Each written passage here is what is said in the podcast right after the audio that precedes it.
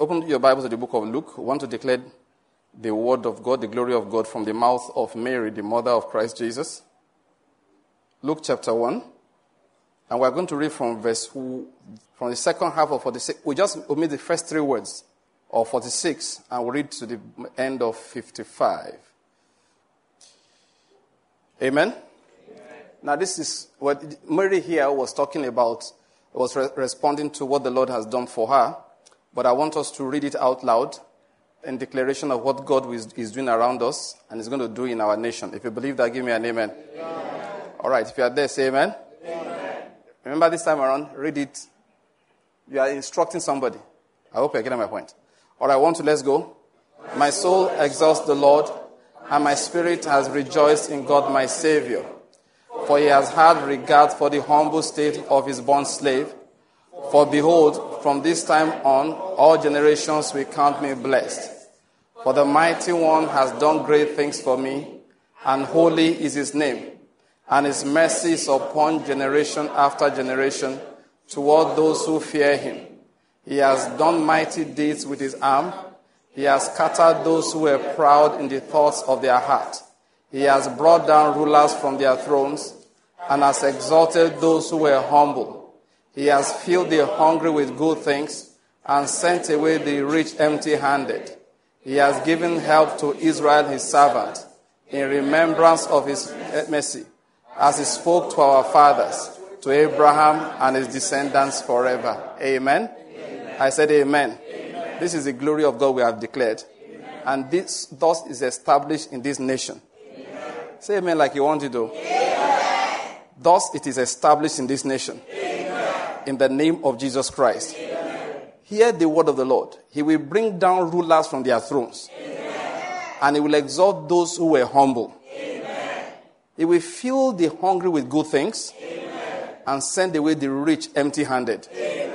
In the name of Jesus Christ. Amen. His mercy will be upon us from generation to generation. Amen. His fear will be upon this land. In the name of Jesus Christ. His mighty deeds will be seen by all. In the name of Jesus. And I declare that God is good to you.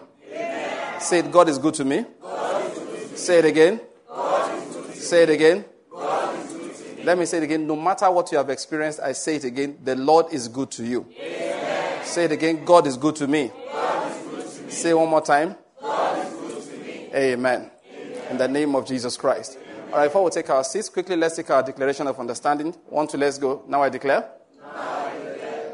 The Lord has given me the spirit of wisdom and revelation in the knowledge of Him, and I'm being filled with the knowledge of His will, in all spiritual wisdom and understanding as a result of this, I'm walking in a manner worthy of the Lord. I'm pleasing Him in all respects. I'm bearing fruit in every good work, and I'm increasing in the knowledge of God. Now again, I incline my ears to His word. Word is entering my heart. It is giving me light and direction. It is healing me in every area, and it's making me more and more like the Lord Jesus. In the name of Jesus Christ, amen. Amen. And God will do that for you and more today in Jesus' name. Please, if, if anybody needs healing, I don't care what it is, just pay. What did I say? Pay. Sow a seed. No, what is that seed? What do you pay? What do you pay? Attention. That's it. Pay attention. People used to sometimes say that Elisha, how did Elisha get the anointing of Elijah? He was washing the hands of Elijah. And they want to serve Elijah. And they miss the point. It was not the hand washing, it was the proximity. I hope you're getting my point. It's not the hand washing. It's what? The proximity. I've seen all kinds of teachings, but let me not go into that now. How did Elisha prepare himself to receive that anointing? It was by knowing everything that Elijah was saying. Every communication the Lord will have with Elijah, as he's be, be talking about and ruminating about it, Elisha will be listening. Do you understand my point? That is it. What am I saying? Prepare your heart to receive. Amen? Amen? Listen, if you have any disease, I'm talking to those who are streaming, all right? Please pay attention. Make sure you don't fall asleep. I may not talk about healing, but the word of God is coming forth. Amen. I may not specifically talk about the particular disease specifically, but the word of God, He sent His word and heals them. I hope you're getting my point. It is not only when they speak about healing that you will get healed, it's the presence of that Spirit of God. And I'm saying to you again today, it is going to be going forth throughout this meeting. Amen. In the name of Jesus Christ. Amen. So receive yours by paying what? Attention. All right, the Lord is good. Let's take our seats. All right, let's continue looking at um, the heart that God loves. The, the heart, you know, the man after God's heart. We are taking our lessons from the person David. Remember, we are looking at the life of David. And um, last time, now let me just say something. I, have, I've, got, I've gotten used to it now, all right? I speak by the Spirit of God. There are times that, um, like I was saying on Tuesday, each time there's what the Spirit is saying to an individual, and that's what the Spirit is saying to the church. So we have to be careful. That's why you find me go off tangent once in a while. It's not really because I don't know how to stay. I do. just that I just realize that sometimes you have to say what the Spirit wants to say.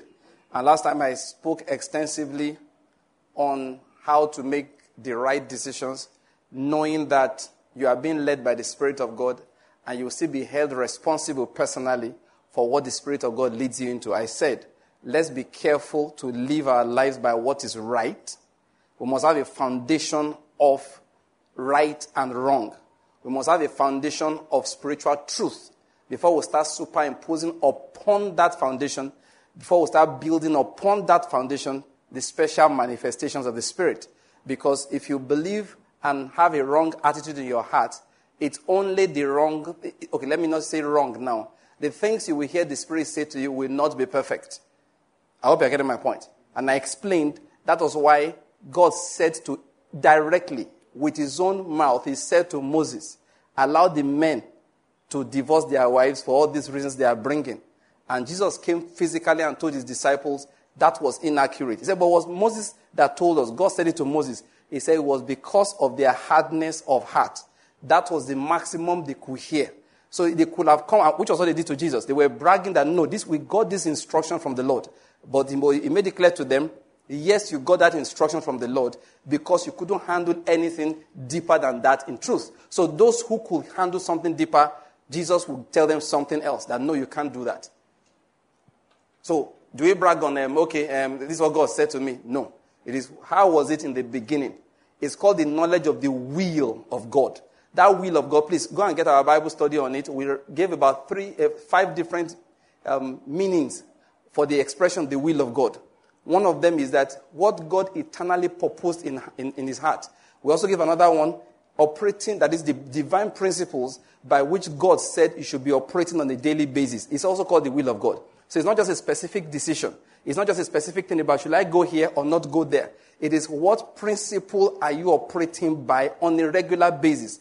That principle also is called the will of God. So if you have that will established, having the right principle in your heart on a daily basis, that's what you're operating regularly. That is when you can hear the accurate word from the Spirit. Uh, let me summarize it again. Please don't spend your time. I, I see books all the time. How to hear this from the Spirit. How to exercise your ears so you can hear what the Holy Spirit is saying. I'm one, listen, I'm the only person I know that says it. But I, that doesn't matter. I will continue to say it. I don't believe all those teachings. I don't. Unless the teachings try to explain to us how to clean your heart properly. If it's how to hear, how to pray until your spirit can pick signals, it doesn't mean anything. Because you can never speak, pick signals more accurate than you are able to imbibe. I hope you're getting my point. You can have, look, let me tell you the truth. For God to speak to people is hard. Though. He doesn't have a problem with it. It's for people to hear him. It's for them to hear him. That's the problem. Jesus taught the disciples for how long? At the end of the day, what did they say? Will you at this time? Their heart was set on nationalism. The nationalism was so strong, everything Jesus was trying to tell about the kingdom, they couldn't hear it. They were interpreting everything Jesus was saying in a political way. Please, I hope you're getting my point. Peter carried that into God. You know, one of the hardest things the, Lord Jesus had was try to persuade Peter and co that the Gentiles are equal to the Jews. Some of them will preach for a long time, they still couldn't hear it. God had to raise Paul to kill that stronghold. And Paul had a hard time with it. It was the reason. Go and see it. When he was speaking to the Jews, when they came to arrest him, as he was speaking, telling the history of the nation, the nation of Israel, they were paying attention until he said, God told me now, go to the Gentiles. They said, away with him. That was when they wanted to kill him for saying that the Lord rejected the Jews and said, go to the Gentiles. How did he get into trouble? Because his own brethren said, let us make it clear to them you are not breaking down the law. I heard one man explain something. Many people didn't agree with it when they heard it. But when I heard, I understood. He said it was the reason God kept Paul in prison. That the arrangement of the apostles in Jerusalem was going to end the ministry of Paul the way we know it. So when Paul went with his own, it will surprise you. That all that zeal, zeal, zeal. The word of God to Paul was, don't go to Jerusalem. Go and study the book of Acts very well. He said, This man must not step foot in Jerusalem. He said, I'm ready to die. It's not about whether I'm ready to die or not. It is that does God want you to go to Jerusalem? The answer was no. But nationalism, the love for the people.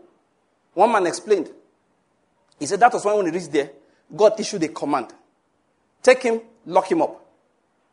But he can't die. So everything you were seeing, it was God orchestrating it. Arrest, soldiers coming, imprisonment, G's flying that they want to kill him on the way. Some people are taking a vow that they will not eat, they will not drink until they've killed Paul. Some, eh, his, his, his, one of his relatives' head, I think his, his brother's, um, his sister's son, head, went and reported. They sent a garrison of soldiers to go and extract him. It was because God said, Don't let him go. Lock this man up. They're about to destroy his ministry.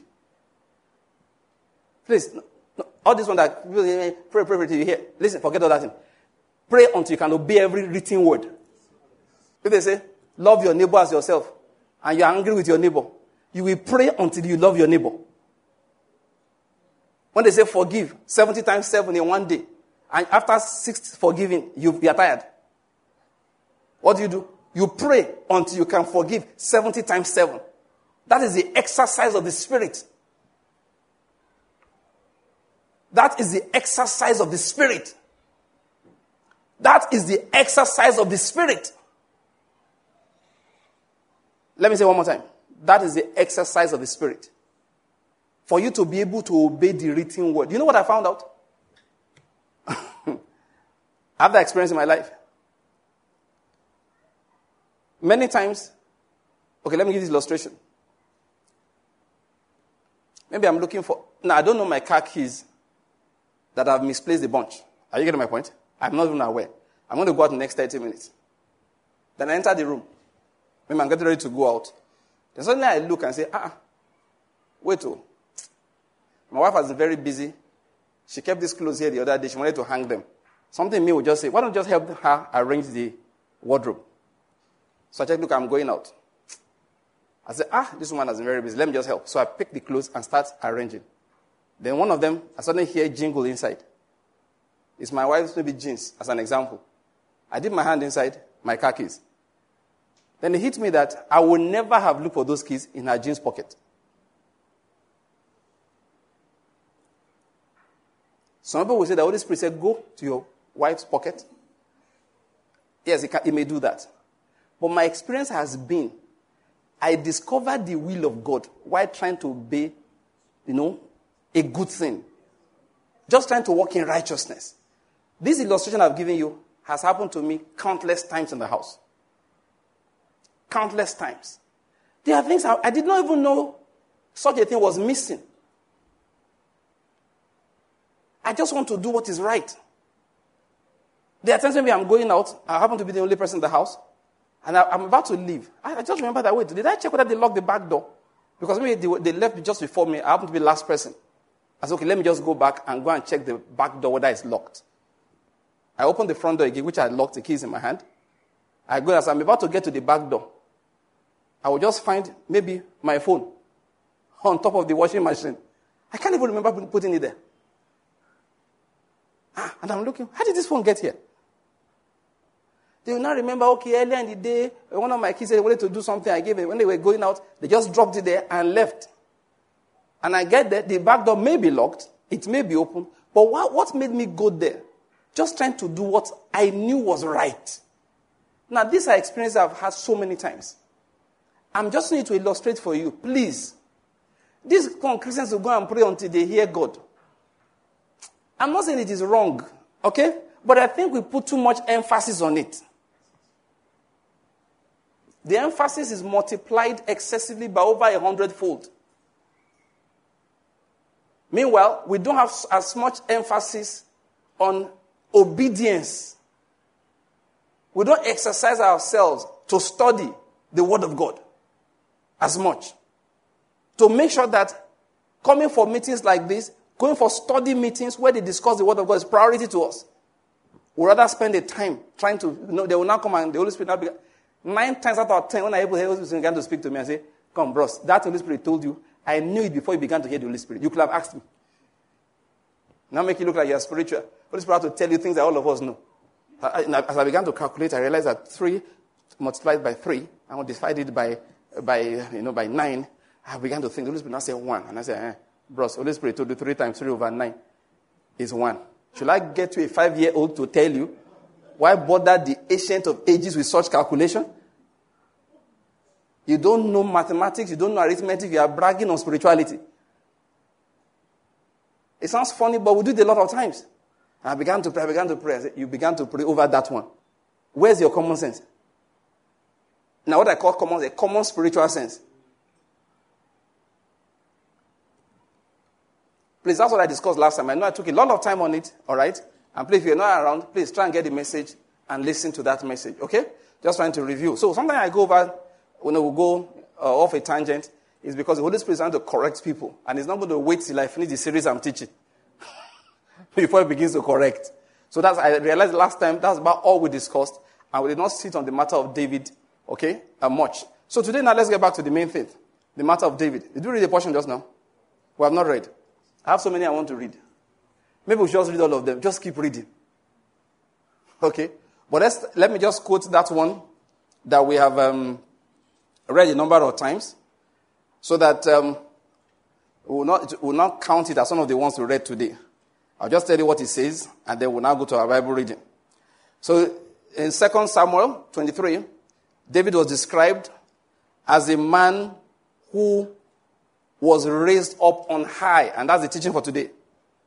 The man who was raised up on high, David, the man anointed by the God of Jacob, David, the sweet psalmist of Israel.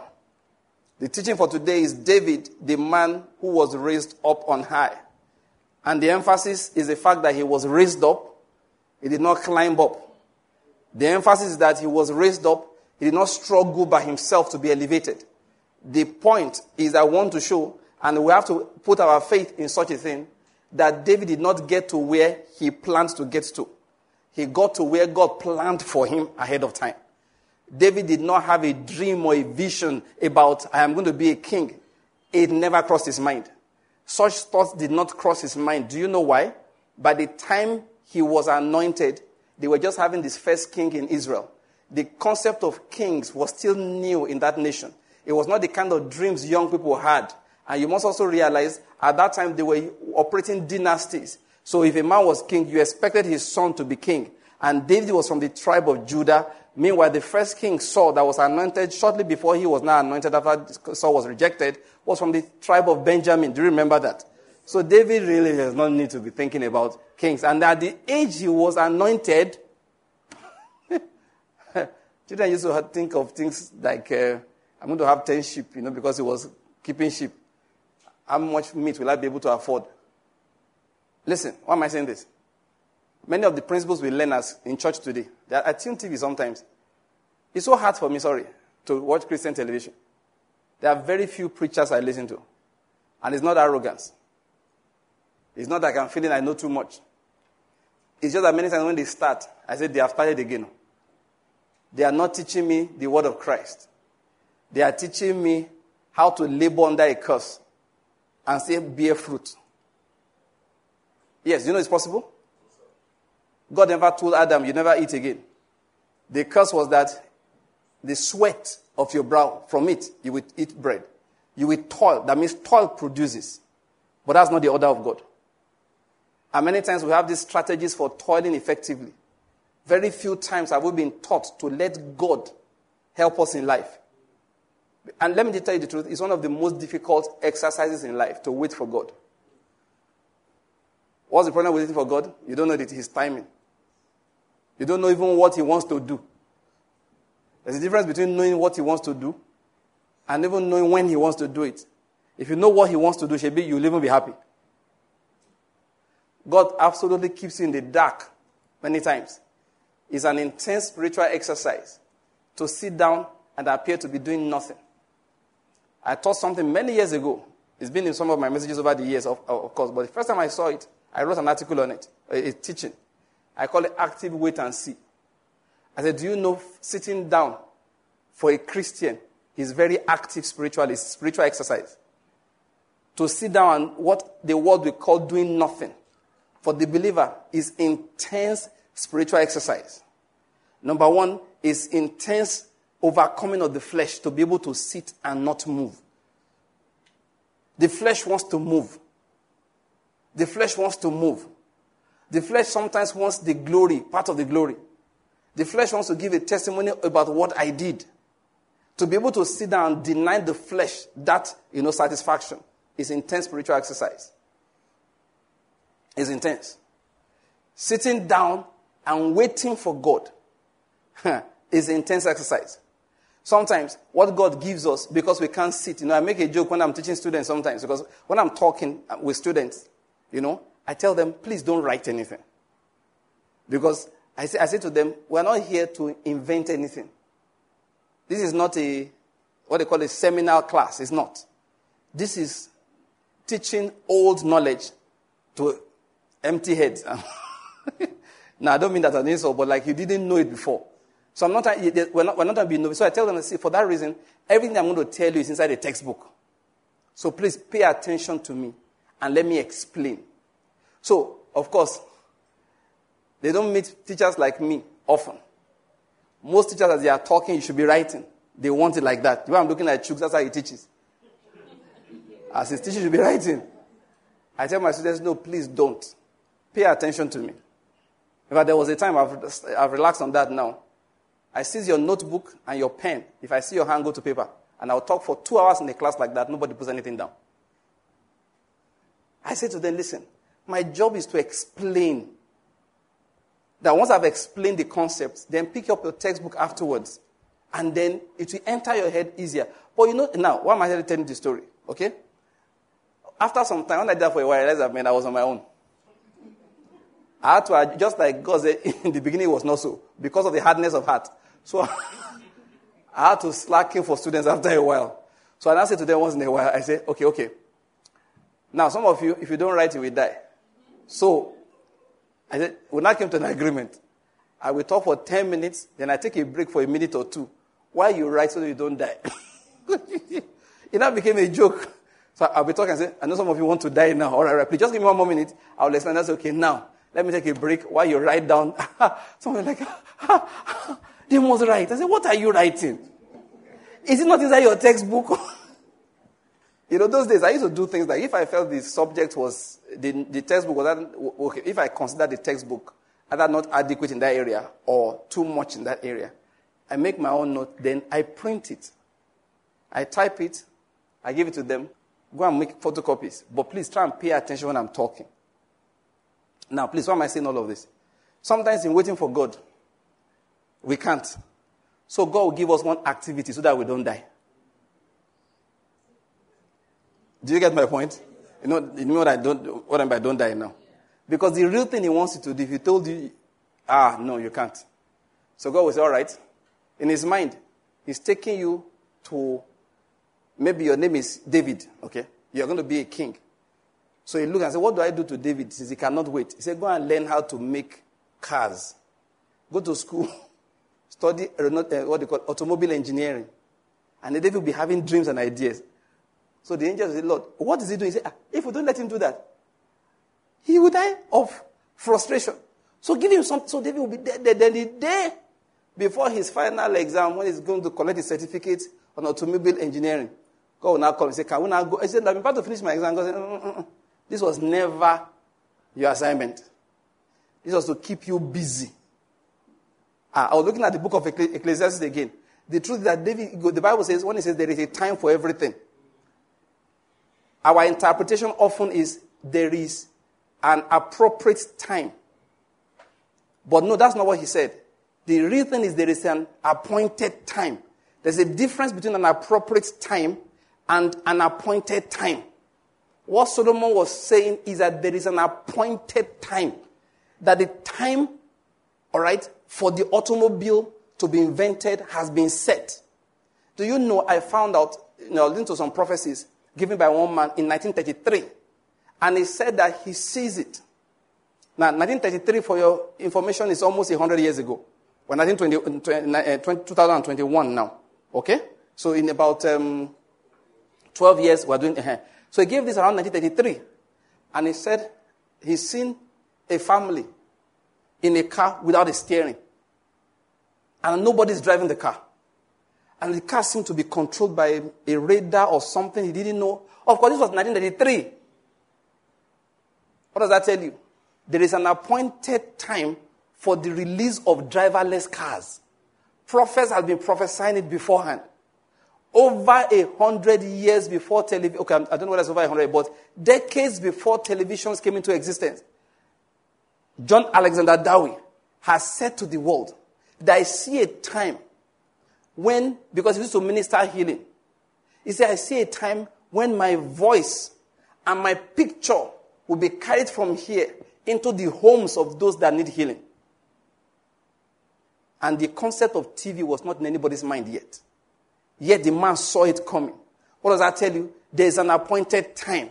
So Solomon said, This is what I have now noticed that God has given men activities to be occupied with. Sometimes they take the glory. This man invented this. And God laughs. He said, No, he didn't invent anything. When that time came, I gave him a photograph in the spirit. And then he took it and produced it on the earth. And you are giving him the glory. He does not deserve the glory at all. Everything he has done up to now, there were activities I gave him and other people to be occupied with. And I used the activities. Now, what I'm trying to say is this. Sometimes God gives us activities to do. All right? It's for our own good. In that process, many times we're a blessing to people. We're a blessing to ourselves. Many times he uses those activities, okay, to train us in different areas. But the real thing he wants is for us to wait for him when he will come. I thought about it. The greatest lack we have as people, the greatest lack we have as a church, the greatest lack we have in life as human beings is faith. Is intense, the lack. I did not know, realize how important it was until we thought about it that Jesus said, Nevertheless, when the Son of Man returns, what did he say? We will he find faith on this earth? Faith, lack of faith is a problem. And that's what we're trying to do through these teachings to stimulate faith again in the hearts of people. The people of must, God must understand that God is the one that lifts them up. It's not your effort. You have to put that thing in your heart. There is no method. Let me say it again. There is no method for lifting. There is no way to achieve in this life. You must learn how to receive. Did you hear what I said? There is no way to achieve. What you need to learn is how to receive. Because what God does is to lift people by himself. Why are we talking about David? You know, I know David. David did not think about being a king. You know, sometimes we talk about planning the future of children. You can ask my children, I don't worry anybody, what do you want to study? What do you want to study? Some, look, if your, my child does not study law, if you're not studying medicine, if you're not studying engineering, my own is listen. Just be educated. Just be educated. Just be educated. That's my own personal focus. I will not force you to go and study something because I think it's a part of destiny that you are struggling with. I will observe you. What, do you, what would you like to do? We'll reason. But I have never been able to focus on this is how this child will become successful in life. No. Listen. Most people that know me in this life, they know me for one thing teaching the Bible. That is the way by which I've impacted people the most. I've gone to all kinds of places. And people will hear my voice sometimes in a car, you know, just talking, maybe public transport. And somebody hears the voice and taps you, please. That voice sounds familiar. Please, are you a preacher? And when I get there, of course, I know what is coming. The one that happened, you can ask Israel. When we used to go to Makurdi those days, we got to a checkpoint, police checkpoint, mobile police checkpoint, armed men checkpoint. Are you getting my point? So he told us to park, wanted to check our car. So I greeted the man, our officer, good morning. He looked at me. The voice rang a bell in his head. He said, May I know you? You know the way they ask. So I, I smiled. I said, Know me? In what way? I said, What do you want to know? I gave him my full name. I don't know. So I just said, Well, I'm also a preacher. He just said, Pastor Banky. I said, Yes. He screamed. The other mobile policemen at the uh, point, they thought there was a problem. You know, the way they reacted, what is it? They saw him grab my hand and go onto the floor. Pastor Banky, he, he, he screamed. was on the way to Makurdi. After that, of course, he became our eh, passport to pass there. Once we reach there, I say, Hi, hi, it's Chris. Ah, he's not on duty today, sir. Okay. Tell him I said, God bless him. Then we drive. he became lawyer. His name was Chris. Every time we stopped there, we asked for Chris. That day, of course, we came, gave them material, all of that. All of them came out, bless us, sir. So I pray for every man at the checkpoint. I never went to a theological school. That's I'm telling the story. Gave my life to Christ, I believe, sometime in my secondary school days. Say, why do you say sometimes? I don't know. Because I gave my life to God like 200 times before somebody calls, say, don't do. Jesus don't collect them.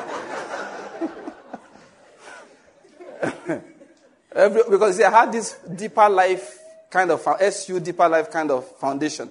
In which case, if you, if you get home quarrel with your younger sister, you are going to hell. So you go and repent again. So, I still remember one of my classmates, Joy, that was her name. So after um, first year on campus, Joy stopped me one day. Said she wanted to talk to me. So she asked me whether I'd given my life to Christ. She was trying to preach. And I said, well, I don't know. I feel like, what do you mean? And I told her, on that campus, I'd already answered at least three altar calls. So I told her that, well, I don't know that I do this. I told her, like, how I give my life to Christ. So she, she explained to me that, no, it doesn't work like that. That once you give your life to Christ once, He has collected it. It doesn't mean you are perfect. Even if you do what is wrong, what you do is to confess your sins, you will receive forgiveness. But you remain a born again Christian. It was just a short trek from, two, uh, from 500 Lecture Theatre, University of Benin, to the hostel's area. So we just walked together that day to the hostel. And then that short interval, she explained it to me. That was when I stopped giving my life to Christ. So I said, Jesus, if I talk and see you don't collect and cease now. So now from secondary school days, I'm going to say something here. We began to learn the word of God. Time to feel, of course, every child wanted to be all kinds of things. I was telling my children the other day that when I was, in, uh, when I was a young boy, I wanted to join the Air Force. You say why? To wear a cap. You know that they are cap. You know, there's this triangular cap. That's. Uh-huh. I, lo- I used to dream of that cap. So I wanted to grow up to become an, a, an Air Force officer just so I can wear a cap. I didn't care whether they were fighting or flying. She, when I finish, they will give me a cap. I'm not kidding you. It, the cap was, you know, we used to use paper to make it. I wanted to get a real one. As a little boy, I wanted to be in the Air Force. Maybe that's part of the reason I wanted to be a pilot at the time. They wanted to be this, They one day I I wanted to be a doctor. Then you know, you keep on wanting to be this or that, depending on what is going on. And then, of course, eventually, I gained admission to university to study medicine. And then we began to study medicine. And then we went to a fellowship.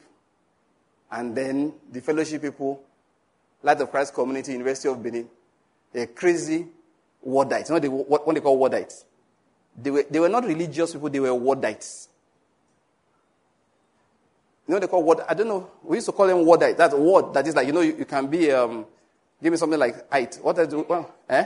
You can be a kegite. Yeah, on campus those days. Uh-huh. You, have, you, you're. And then you were stellites.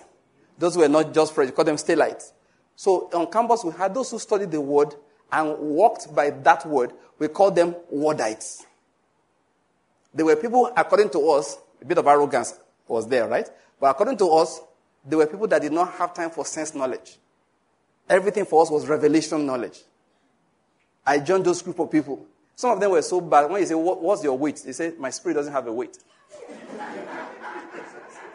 so I, I, remember one of my guys, he will not tell you, I weigh 85 kg. No, never. I say, My body weighs 85 kg. That I'm a spirit, I have a soul, I live in a body. It's my house that weighs 85 kg.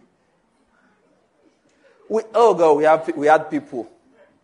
They, we, you see, we carry some of these into all kinds of extremes.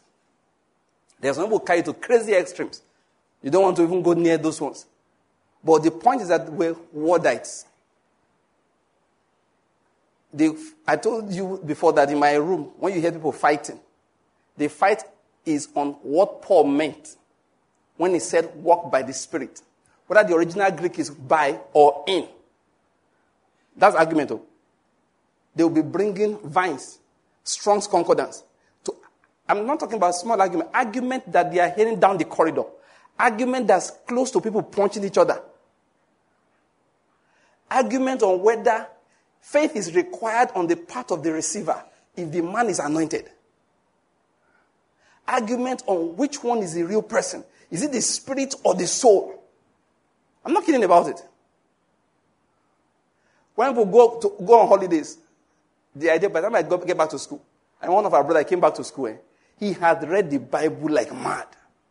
When he came back, it was a meeting from every corner. I remember one day, one sister went home. I still remember her name, Ruth. She came back to school. I came to her room to visit that day. And then she had this brown envelope. And when she was about to leave, she brought out the envelope and still our, president of the fellowship that time, Pastor E, and said she brought this for him from home. So he opened it. And it was Dake's annotated reference Bible. And all went mad. See the excitement. Sister Ruth brought Dake's. That is. Then one of my guys, that brother that I said went home and read everything. He came back to the hostel that day. So now said, ah, we said, Ross, See, Pastor, is a Bible. He says it's a lie. No, it had to be a lie. I don't know. Listen, it's like, let me tell you the way it was in our hearts. It's like a young man comes back to school and he packs his C class, maybe 2017 model. And you know his father is not very rich, so he now come and he now say that C class is mine. What did you tell him? Is a lie. That was how it was. We're not trying to be, it's a lie. So we told him that, look, it's true. I said, like, guys, relax. So he checked it. It was new. There was no name on it. He said, if it's his name, why is his name, if it's his own, why is his name not on it? Ah. I still remember, with trembling hands, that brought took a pen. He's, I remember, I'm not joking. His hands were trembling as he wrote his name on that Bible. Ah, this brother looked like, what? He actually wrote his name. He said, yes. Where did he get it from? Those are the kind of boy I dealt with. Too. We'll sit down, we're going through the Bible. Go to host a class now. For what now? When Dake just came, why can't you go to class? You wanted to know what Dake said about everything. Those are the kind of people I dealt with. My roommates. We're having fellowships. Okay, Banky, you sing in the spirit. I didn't know what it meant. No, sing to the Lord a new song. What does it mean to sing a new song? So I sang a song they did not know. That's the only thing I could do. but, it was later when I understood what they meant by a new song. Just form the song out of your spirit. Some of our sisters will come and give you a message. They have a message for you from the Lord. You open it. You can't read it. Why? They said they wrote in tongues. ah, you want to know the kind of boy I grew up with on campus? See, that I'm saying today is the grace of God. I'm not supposed to be saying. How can I be saying? When somebody gives you a message written in tongues.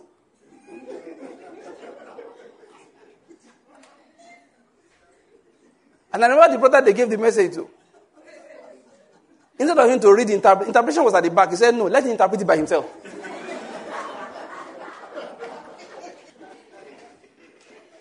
So I'll be in the room, he's there praying, looking at paper that he couldn't, he didn't know the language.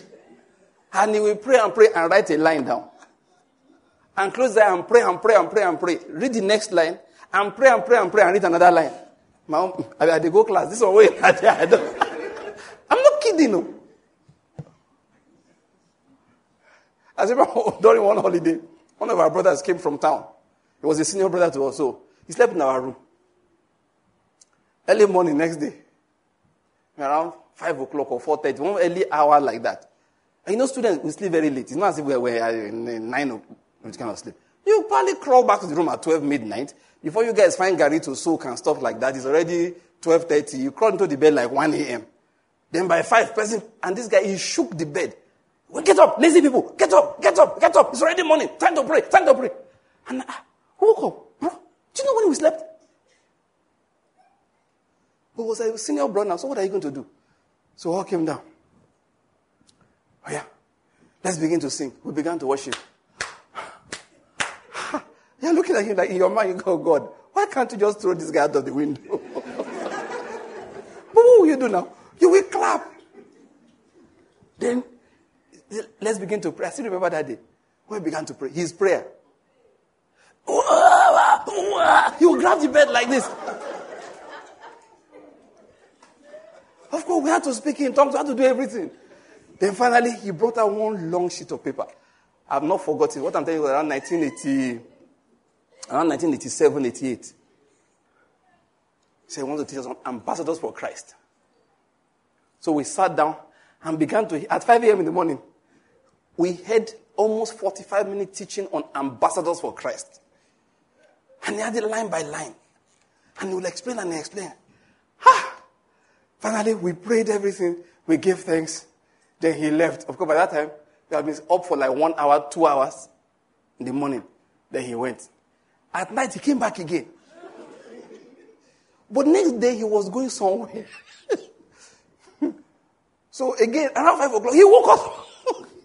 he woke everybody up again. Hey, oh God, the people sleep too much. It's time to pray. okay, sir. But he was going out. So he woke us up and said, please, he has to go back to town. He's rushing for something. He left. He came with his father's uh, pickup. So he left. So the, one of the guys, they said, hey, Jokes, you, one of my friends, Jokes said, you, you lead praise worship, Banky. You will lead the prayer. And then I think he said he will share the word. Jokes look and say, you know the time where I sleep?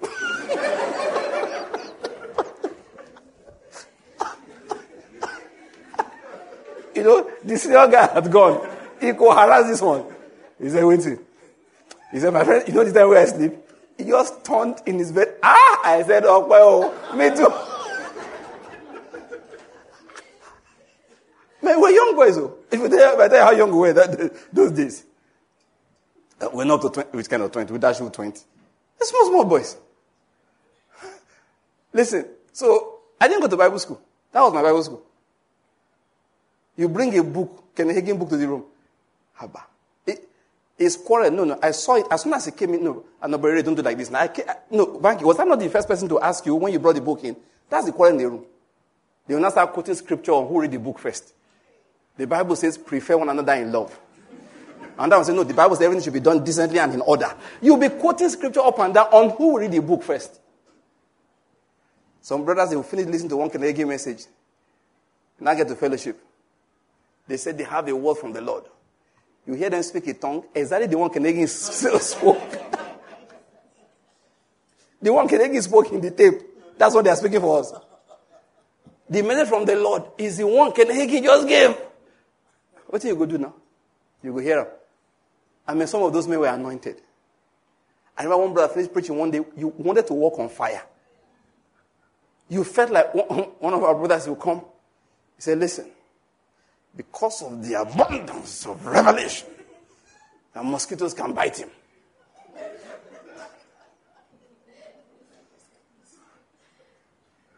That because of the life of God, sometimes these guys will go to Lagos, go to their churches in Lagos, cram everything their pastor is preaching, they, they come back to campus, harass the life out of us with what they call revelation.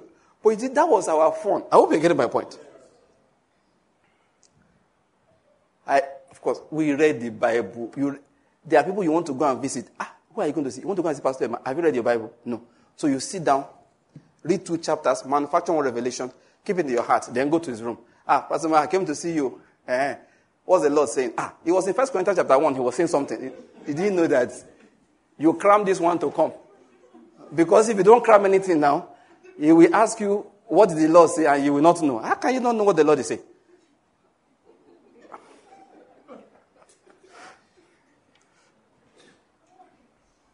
And I still remember those days. The dream of my heart is when one of our brothers, Reverend Chooks, he wanted to be able to preach like him. He wanted to be able to preach like him. Because the way those guys, you, preach the same word. When they preach it, it comes out differently. Ah, ah. so like God, anoint, ah, ah, anoint now. Like this anointing, share our own portion. That's why I got my ministerial training. The foundation, look at you, left everything you have to do on this beautiful Saturday to come and listen to me. I have never been to the walls of a Bible school. Never.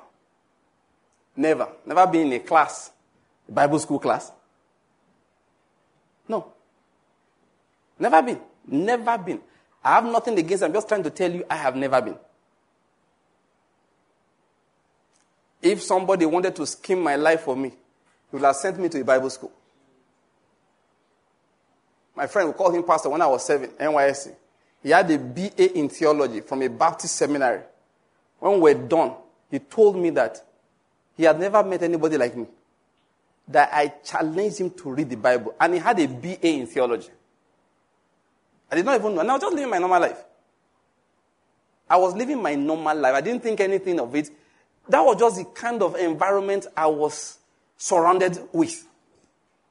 Please, I hope you're getting my point. So that is why, and okay, look at Nigeria of today.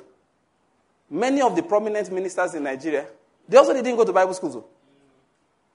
Just that campus was their Bible school. Now, what I'm going to explain is simple, and that's the fact that, listen, you can't plot your life. You can't. You just can't.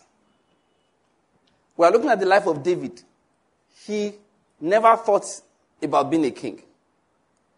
He didn't have the natural qualifications for being a king. When they were looking for a replacement for, for Saul, he was too small. Didn't, it, it was so small, his father did not think him qualified.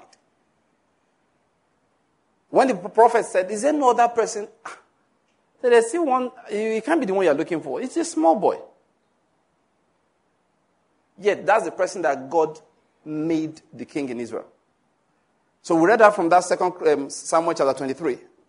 That said, a man who was raised up on high. New Living Translation says, the, David, the man who was raised up so high.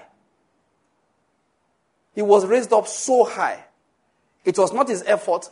It was the Lord that raised him up so high. And that's what I'm going to emphasize. For us to be able to wait for God to raise us up so high for us to realize that the place He is going to take us to in life is a place that He determined, planned by Himself, did not ask your opinion. Then, if you allow Him, He will take you there in His own time. When is His time? You know the truth? That's what the problem is. We don't know. In fact, what is the place? We don't know. You hear me say once in a while, What's, what kind of ministry am I going to be running in the next few years? I tell you, I have no idea. But the one I'm doing today, I will continue to do it because life has seasons. And we're going to look at that, God helping us in a moment. Life has seasons. The earliest stage of life is when God trains you, in which you qualify yourself for how He will use you in the next season. Do you get my point? That is, He comes and He hands out talents, minas, money actually as a sign of many things. And he says, Do business with this until I come. Let me remind us again, that's in Luke chapter 19. When he came back, they, this is so important. I keep on saying it. They did not know what he was planning. They thought it was about money. They thought it was about money. Master, your mina has made 10 more. It was not their own money, it was the master's money. But he gave them the money to them as a test because he had gone to receive a kingdom for himself. And he knew that when he will be back, he will need people to be in charge of cities. And in this life, to find people to put in charge of things is one of the most difficult things, you know, challenges of life. One of the most difficult challenges.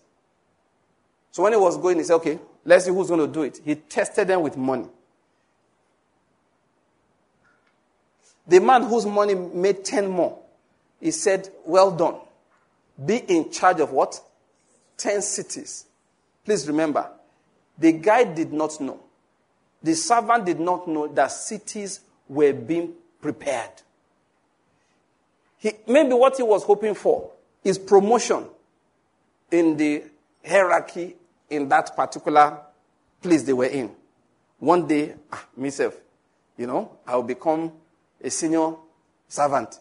He did not know he was going to be literally a, which word that a ballet, like a small king. What do you call those people? Not mayor. They, those guys were more powerful than mayors. Anyway, let, anyway, let's use mayor. It's going to be the, the kinglet. Is that English good? in charge of 10 cities. He thought he was going to be promoted in the household, but he was placed in charge of 10 cities. Many of us have read this book, The, the Richest Man in Babylon. Many years ago, it was trending when I was in Lagos. Everybody was reading Richest Man in Babylon. And people kept on reading and trying to find out how to make money because Arkad was told by the king of Babylon, all right, to teach the men how to make money. And then the guy, of course, the men will gather daily. He will show them what to do with money. Now, I told people that many people overlook one fact that that was not how the man made his own money. He was the richest man in Babylon, but that was not how he became rich. All the principles he taught, they didn't give him a fraction of the wealth he had. But that lesson is often overlooked by people. He told them, take about, was it 10 or 20% of your income? And when you earn money, put some aside and put some aside until it's enough for you to invest in something, maybe trading. And then, how did he learn it? He learned it from a particular man who was very wealthy. He was working like a clerk in the city hall. And this man had a job, because there were no photocopiers, you need to have people copy things for you by hand. So there was a copying job that he was given. He did not get it ready on time. The man was desperate, so they had a deal. I'll get your, I won't sleep. I'll do your work. Then in return, what do you get paid? No, teach me how to be rich. So every year, the man will give him a lesson. The man will return, give him another lesson. So he told him how to save money to be able to acquire enough money to invest. And then one day, he invested in gemstones. And those guys went to Phoenix. The Phoenicians gave them glass, colored glass. So by the time he came back, he said the Phoenicians were scoundrels. He lost money he has saved for years. So the man t- taught him something. Next lesson, don't get involved in businesses you don't understand. Each year he kept on learning and learning. Every year he would learn. And that was why he was not teaching the people, the young men who were, uh, the men in the city who would gather. But I told him, I said, they overlooked one thing. That was not how he made his money. Because how did he get his money? It was simple. After many years of tutelage, he began to multiply his money and he was becoming rich for his own level. And the man that was teaching him was an old man. So the old man one day called him and said, You are so good now in this business. Come and work for me. Offered him a generous salary. And so he went to work for the man. And he kept on working. And then one day the man called him again and said, My sons are only interested in spending money. All these lessons you've learned on how to make money, how to handle money, how to handle business, they have not learned it. So essentially, he settled his sons and handed his whole inheritance to this man. What made him rich? It was an inherited wealth. There's only one problem with inherited wealth. You, don't, you can't plan to inherit wealth. Especially when it's not your father's own. And when it's your father's own, who said he will give you? There's one guy I led in Lagos those days. One rich man in Lagos who mentioned, the, or if I mention the name, you won't even, I can't even remember the name, but I know his business, all right? If in Lagos those days, you'll remember his business. One of these big names you'll know. One day we woke up in the morning, he had been shot had been killed in his office around um, 9, between 9 and 11 in the morning. Unknown gunmen entered his office in the morning, shot him, and killed him. So everybody was like, hey, maybe he did a bad deal. No, he didn't do a bad deal. They were sent by his first son. He sent assassins after his own father. Why? Because he was a squander of a son, and the father had written a will, had told somebody, and he found out about it, that he was going to disinherit him. And the boy said, eh, this money? Okay now. So before the man could carry out his threat, the boy killed his father. So you see, inheritance is like that. The people that really can receive inheritance don't plan for it. Those who are planning for it, they can't. They are the ones you want to disinherit. So they shoot the father. Why did he have to shoot his father? It's simple. He was the boy was on drugs. He had been deported from one of these foreign countries. That's just by the way, part of our message, really. Now, I just want to emphasize the fact that if you read that book, if you're not careful, you just think, and that's I say in life, listen, be very careful. Many of the things people teach, I keep on telling preachers, stop promising people things. You do like, do like this, this will not happen. Nothing will happen. What do I teach? I teach righteousness. That this is the right thing to do. I don't promise you any reward. I just teach you this is the correct thing to do. So I tell people if you're going to read that book, read that book with one thing in mind. Let me learn how to manage money responsibly. There is no guarantee it's going to produce anything. Okay, they say save the money. Where are you going to save it? Under your bed? Have you never heard of where thieves do break in and steal? Where are you going to save the money? Inside the bank? Never heard of banking collapse? The banks will just collapse on your money. How are you going to save the money till you're able to invest it? And which investment? Go and read Solomon. You can put the money in a bad investment. Not because you are stupid, not because you are bad, just because the investment just became bad. There are people who, right now, they are in financial distress. They didn't do anything bad, though. They've managed their businesses well. But they want, along the line, so as to accelerate the growth of the business, they went and borrowed $3 million from a foreign bank. And those ones don't care about your economy. You have to pay them back their money. And we're all witnesses. How the naira went from 360 naira to the dollar, where he had been for a while. And in less than, is it up to a year? He hit 580. How much business are you going to do to pay that? Because suddenly your loan has almost doubled. When you put a bit of interest, you are paying back double. And you didn't do anything wrong. It's not your fault. You wanted to grow the business. After all, your friend, that's what he did. He also took a loan from one international uh, financing organization that gave him $5 million. And look at his business is now so big, and he wanted to go that way. Who, who do you want to blame for that? Is that not why Solomon said time and chance happens to all? In fact, one Bible, I think the Good News Bible, another one say time and bad luck. Bad luck. Sometimes you invest in something, technology will just change. Will you be, won't it surprise you to know that Yahoo wanted to buy Google at a time? You know Yahoo. Yahoo.com. Wanted to buy Google. I can't remember what the problem was, why the acquisition did not happen. Nobody today will buy Yahoo for a billion dollars. Nobody. And Google, under the Alphabet company, is now the second most capitalized company in the world. And sometimes it overtakes Apple. They and Apple, they, they and Apple exchange that position once in a while. Would you, wouldn't it interest you that Yahoo was going to buy Google at a time? Now, if you give Yahoo to Google, they'll use it to do foot math. How did they, what did they do wrong? Nothing. Time and chance happened to them. So I tell people, listen, this one of putting your, uh, if I do this, I'll be rich. Leave that in.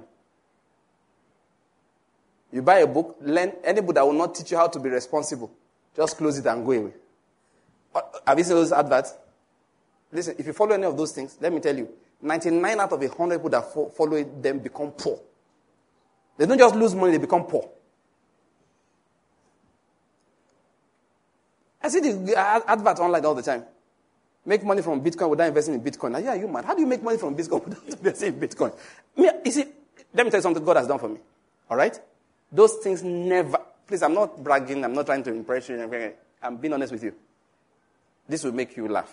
All right? Or you may say, hey, Pastor, you're right. It has the same effect on me as those ones that say, meet single girls. You know, the ones, they also advertise, meet fine girls in your area. To me, they are both morons. There's no difference. The one that's offering make quick money, that's how much temptation I get from it. I've never, you know what? Maybe because I so understand there's nothing like quick money. It doesn't exist. It's quick trouble. It's, you know when you buy sheep, uh, wolves in sheep clothing. Quick money just trouble in money clothing. I see them all the time. I have never, well, maybe one day I may have clicked to see what exactly they're even asking. I can't remember. I'm just saying maybe. But I don't. I put them on the same side. Meet eligible fine girls in your neighborhood and make quick money. Two of you are of the devil. And there's no difference. One is the devil wearing naira mask and dollar mask. One is the devil wearing Ashewo mask. The two of them, the same. I'm not joking. They have never, they have never had the smallest. No, you know, it's not bragging, no. Never temptation. For what now? It's like I see you put poison or tapia sniper inside meat pie, wrap it. Say, Pastor Banky, made the fine meat pies in your neighborhood. And I saw you do it.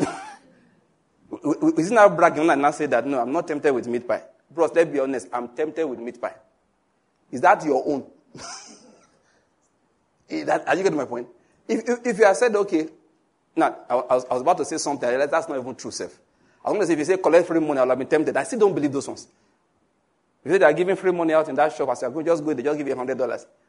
I will ban my children if I, if I see you near there. Because this life, I know there's nothing like that. There's nothing like this. Lunch and it's not free. There is, no, there is nothing. If you don't lose physically, you lose spiritually. As you are living, God will be looking and say, Bank, where are you coming from? Say, Baba God, did they share dollar there?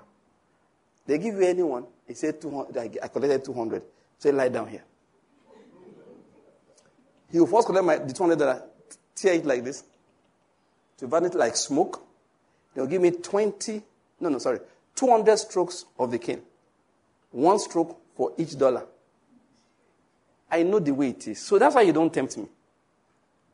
You know, you've heard my story. A friend of mine came and said, Ah, Banky, there's something my sister introduced me to. I just want to show you. I said, What is it? He said, You invest money, you just see your money growing like this. I didn't even ask him what the money thing is about. I just tapped him. I said, My brother, see, these things, eh, I'm never interested. He said, Banky, this one is genuine. I said, What do you mean it's genuine? How do you know it's genuine? He didn't know that my problem was not whether it was genuine or fake. It's that it's quick money.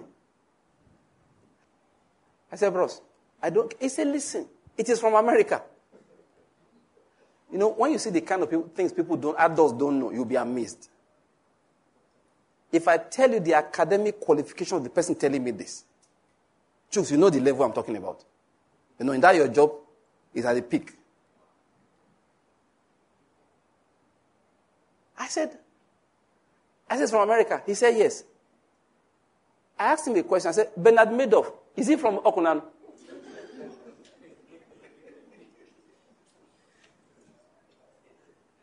what I asked I wanted to know. He says from America. What I asked him, I said, is Bernard Madoff not from America? That was the question I asked him. Because the way he says from America, as if they're the only people that steal um, Hushpuppi. Isn't they, they are the only ones. The, Hushpuppi is a small boy where Bernard Madoff was. What the Hushpuppi is all, all steal? He thief, thief, thief. He reached, he reached $100 million. Bernard Madoff mangled 30s. I've forgotten exact amount, it 40 billion. US, billion. They couldn't recover up to half of it. I looked at him, I said, Bernard Madoff. I, no, I asked him, I said, Bernard Madoff, was he from Nigeria? Wasn't from America. He said, well, said, Banky, I don't tell you. I said, my brother, I don't hear you. Leave him like that. That's the first thing I told I said, my brother, you know, my name is Jonah. I, told, I, said, I said, bro, you know what? My name is Jonah. See that your boat is sailing, is sailing safely now. Your money is climbing, Abby. I said, see, if I enter the boat, I told him, I said, my name is Jonah. Just don't invite me into your boat. He said, I don't tell you. I said, I don't hear you. So you just see your money, just be growing up like this. I said, leave him. you know, the, sometimes if you hear me, you see the way I behave.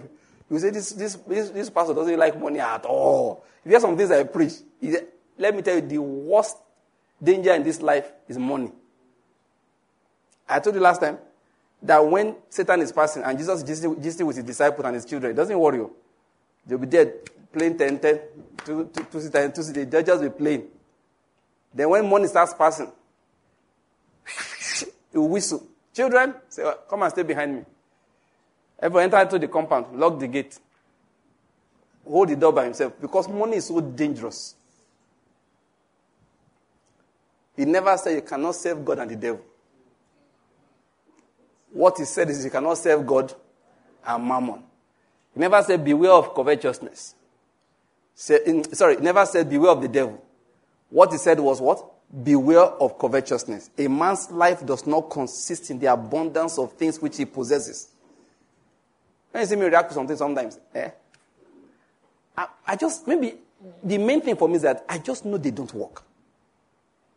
My friend told me that in that time. I said, I've heard, leave it. Maybe a few years later, should be by a year or two later, I can't remember. Then one day I was reading about OneCoin. You can Google up the story of OneCoin. Then he described, when I, I got to that graph, then I said, I've heard this graph before. then it dawned on me, my friend must have invested his money in OneCoin. And what was OneCoin? A major scam. It was a cryptocurrency scam. And those people made away with $4 billion of money, some of it from the United States, a huge chunk from UK, from many parts of Eastern Europe, China, Nigeria, and Kenya. Kenya sold land to put money in OneCoin.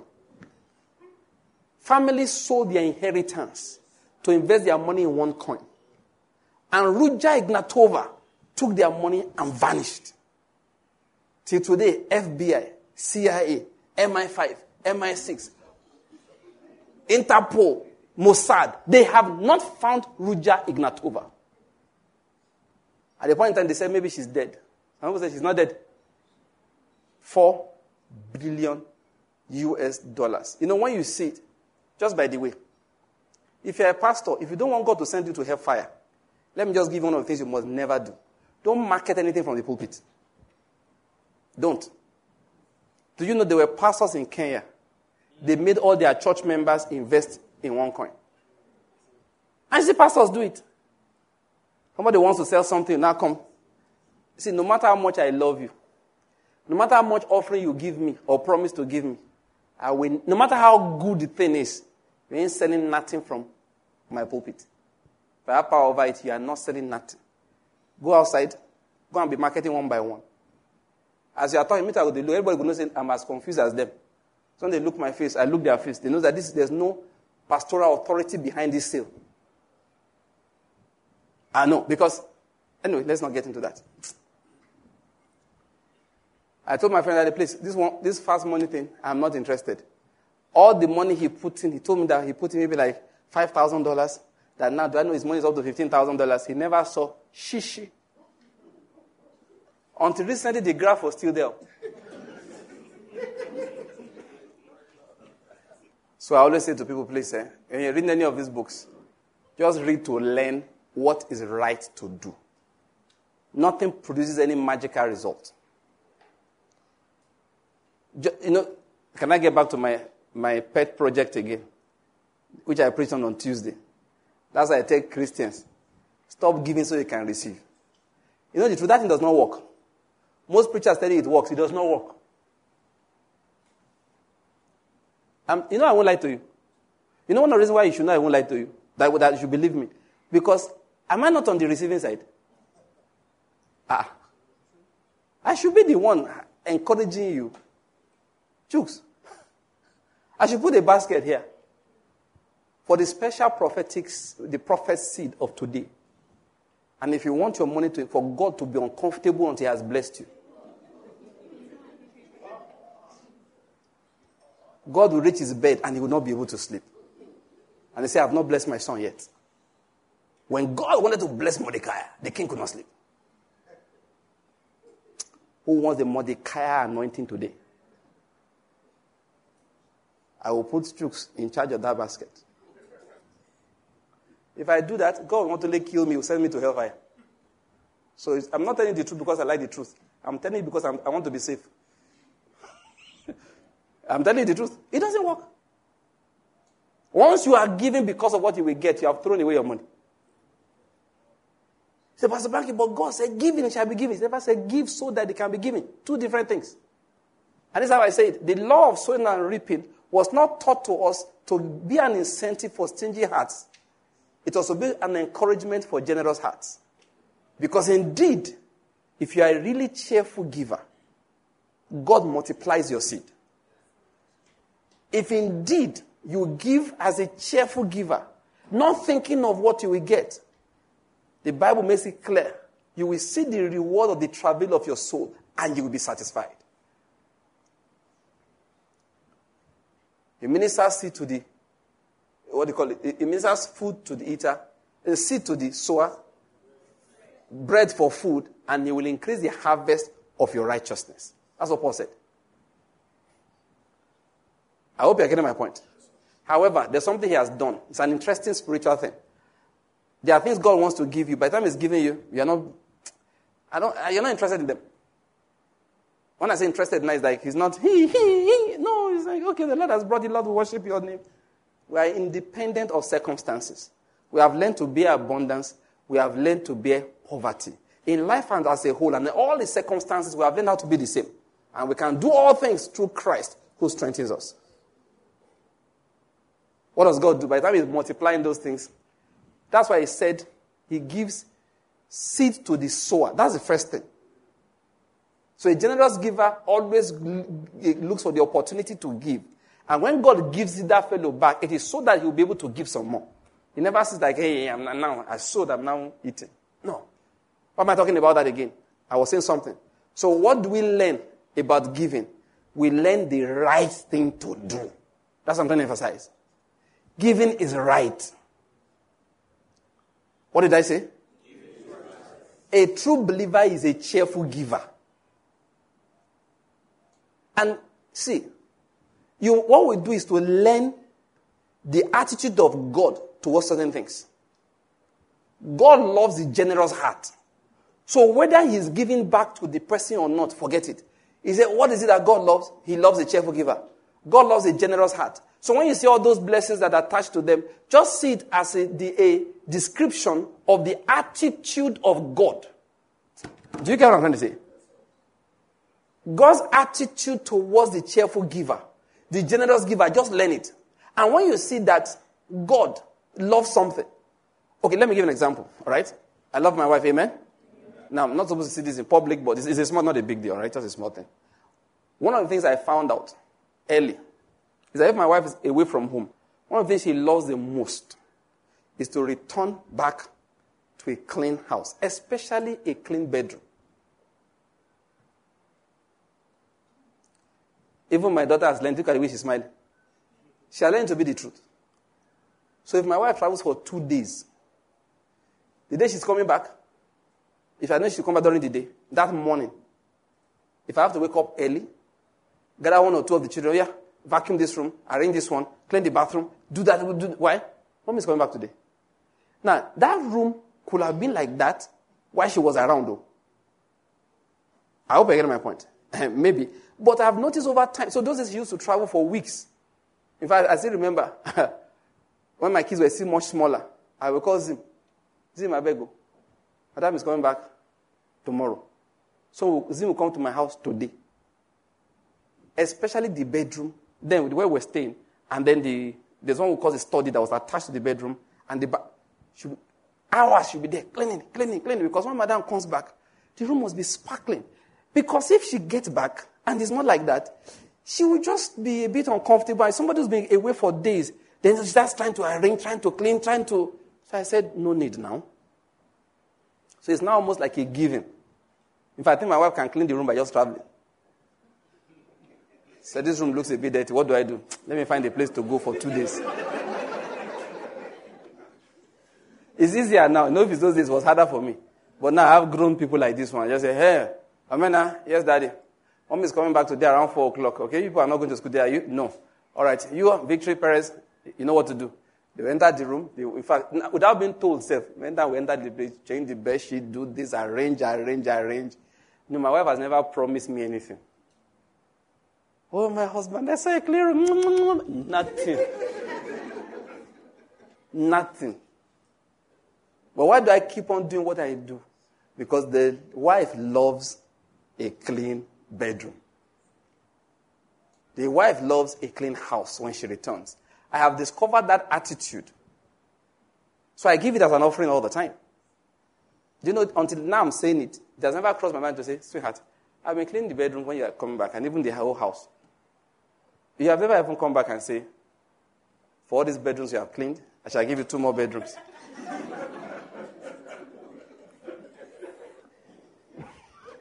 you know, it has never crossed my mind. I shall love you some more. Yeah, say, come, come and hug, come and hug. I hug when I want to. Whether I clean the room or I don't clean the room. Ever since I gave my father-in-law some money.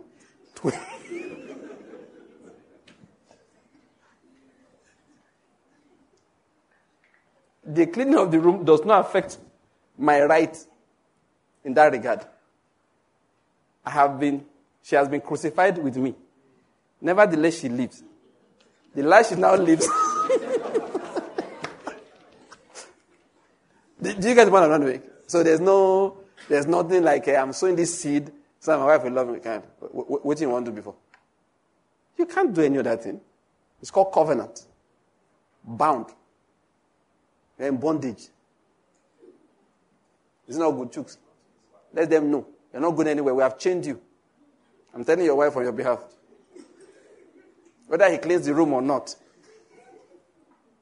You are his portion. You know, the Lord's portion is his people. Chooks' portion is his wife. Do you get what I'm trying to say in all of these things? But when we see divine attitude towards things, things, we do them. And I think it is wrong for witch preachers to be focusing the mind of believers on the reward rather than focusing the mind of believers on the pleasure of God. We should be satisfied with the pleasure of God. We should be satisfied that this satisfies the Lord. Do you get my point? It's not what He give me back. Does this satisfy the Lord? Yes, it satisfies Him, and that is good enough for me. Please, I'm trying to emphasize something in all of these things I'm saying. And that's the fact that we just learn to do what is right. Why? Because it is right. I started by talking about this issue of uh, Richest Man in Babylon, that book. I'm not saying it's a bad book, oh, I'm not trying to say that. But I'm just saying if you read it, Please, check. Uh, these are the good principles. If they are good, I'm not recommending the book, just trying to get people to understand. If you need, you find the sound principles for financial management. It is not a quick way to money. That's what I found in this life. There is no quick way. There's no guaranteed way. What I was trying to emphasize is God that lifts people up. And I said something along the line, we have stages. We have stages. For, for, first of all, the Lord gives us a stage of preparing for that next stage. So he gave, 12, he gave talents to 10 servants. And as they handled each talent, he decided what was going to happen to them subsequently. I hope you're getting my point. Yeah. So what we need to do in each season is to do all that we are supposed to do. Now back to where we began from, it is God that lifts people up. And one of the things you must, I was we're going, to, we're going to do some scriptures. Have we read any one of them? Okay, no, we haven't. Okay, we haven't. Please quickly open to the book of um, Psalms, Psalm 50. Psalm 50. I said we're going to read quite a bit. Let's see how far we can go with the reading. From verse 7, he said, Hear, O my people, and I will speak. O Israel, I will testify against you. I am God, your God. I do not reprove you for your sacrifices and your burnt offerings are continually before me. In verse 9, he says, I shall take no young bull out of your house, nor male goats out of your folds. For every beast of the forest is mine, the cattle on a thousand hills. I know every bird of the mountains, and everything that moves in the field is mine. If I were hungry, I would not tell you. For the world is mine and all it contains. Shall I eat the flesh of bulls or drink the blood of male goats? What does God want? Verse 14. Offer to God a sacrifice of thanksgiving and pay your vows to the Most High. Call upon me in the day of trouble. I shall rescue you and you will honor me. Now, please notice something he's saying here. The people were offering God a lot of things. They were coming with regular burnt offerings. So he said, Your burnt offerings are continually before me. He said, However, that is not the desire of my heart. It is not your young bulls I want to take out of your house, nor your male goats out of your folds. Why? Because if I wanted any of these things, all I need to do is go into the forest and pick one for myself. Every beast of the forest is mine. I know every bird of the mountains. If I were hungry, therefore, I would not tell you. What do I really want? I want a sacrifice of thanksgiving. Let me quickly add this one. Thanksgiving is one important thing that you must give to the Lord. He actually loves it. Now, and he doesn't want superficial thanksgiving. He wants true giving of thanks. Now you see something, something I want to pray for people here. I do say this once in a while. I said, let's mention this person's name in Thanksgiving. It's so important that your name is me- mentioned in Thanksgiving. Let me just drop something. When people want, you know, one thing I found out in my Bible, I've been looking for it. Paul never said thank you to anybody. Please, if you find where he did, come and show it to me. As at now, I have not found. Please, you can do that small research so that I can stop saying it. People helped Paul. He never told them thank you. What he used to do is what? Thanks be to God for your generous gift. Did you notice that? Paul always directed a thank you to God. He will acknowledge your gift. He will tell you how it was a blessing. Then he will say, Thanks be to God for such a gift. Thanks be to God for your kind heart. Thanks be to God. That was, go and read it too. He gave God thanks for people all the time. In this life, make it a personal agenda that you'll be, be a blessing to people so that they can thank God with your name. I think it's one of the things you must aim for in this life. That people are on their knees and they mention your name in thanksgiving. The Lord loves thanksgiving. He does. But I was saying, He doesn't like superficial thanksgiving. It's what they call rote. He said, The reverence these people have of me is that which they learn by rote. That is, before we eat, we say, Thank you, Lord, for this food in Jesus' name. Amen. We are not really grateful. We're not really grateful. You know, well, it's a small story, but I think I'll just drop it to let you know the kind of gratitude we should have. Something happened yesterday. Today's what? Friday was yesterday, right? Yeah. October 1st. Because of the threat of IPOBDs and all of that, and uh, sit at, you know the way it is on those threatened sit at home things. So I went out. I went out. I had a friend coming from the airport because of I knew he may have problems. So I offered to pick him up from the airport. So yeah, actually, what happened was that he called me a few days before and said, "How is Enugu? I intend to come in on Friday." he was asking about the IPOB sit at home thing. I said, My brother, don't worry yourself. I arrive, okay? People do move around. This town is normally very quiet, but people, this is group. I said, we, we do get around, but there are a few areas that may be problematic. So, make a long story short, I told him, and I said, What's your plan? He told me that I didn't have any. I said, All right, no problem. I'll pick you from the airport. So, that made me go out in the morning to go and pick him. So, my way back home, That's a small thing, okay? Very small. So when I wanted to go out, it was late morning. I got downstairs, I, I was hungry, I wanted to get something to eat. They said, Oh, they didn't buy bread. Said, ah, I said, No bread in this house. I looked for something to put in my mouth, drank water, and then left the house. As I was coming back, I saw a shop. it sounds just a small thing, right? I just saw a shop open. Ah, I quickly packed. I went there, Do you guys have bread? Oh, there was bread. So I bought bread. There's this small, small loaf. I packed a few loaves, put this, I put in a nylon bag, paid them. It wasn't too much money. Then I came out, looked at the bread you know what? I actually raised my head to God and raised the bread up to the Lord and told him, Thank you. It doesn't look like a lot. I didn't pay too much for it. Everything was less than a thousand naira. But I just said, Ah, Lord, you saw I needed bread. Look, me, as far as I'm concerned, I'm the only thing happening on this earth. Look, that's how I am. I'm doing it. Maybe 10 people came to buy things from there, it doesn't concern me. As far as I'm concerned, God kept that shop open because of me. I don't, you can say, me too, eh, give your own thanks now. Are we struggling on how much thanks we get to heaven? I, mean, the Thanksgiving channel is never full. You can upload your own anytime. Stream your own Thanksgiving. Don't worry, my soul. But the way I treat it is that that shop opened because of me. And they had, after all, the small ones they had, I bought everything. Somebody could have come before me. So as far as my, my God, who supplies all my needs according to his riches in glory, he kept this bread there for me. I came out of the shop, I paused, and I raised it up, you know, slightly in my hand. I looked up to heaven and I shook my hand and said, Lord, thank you.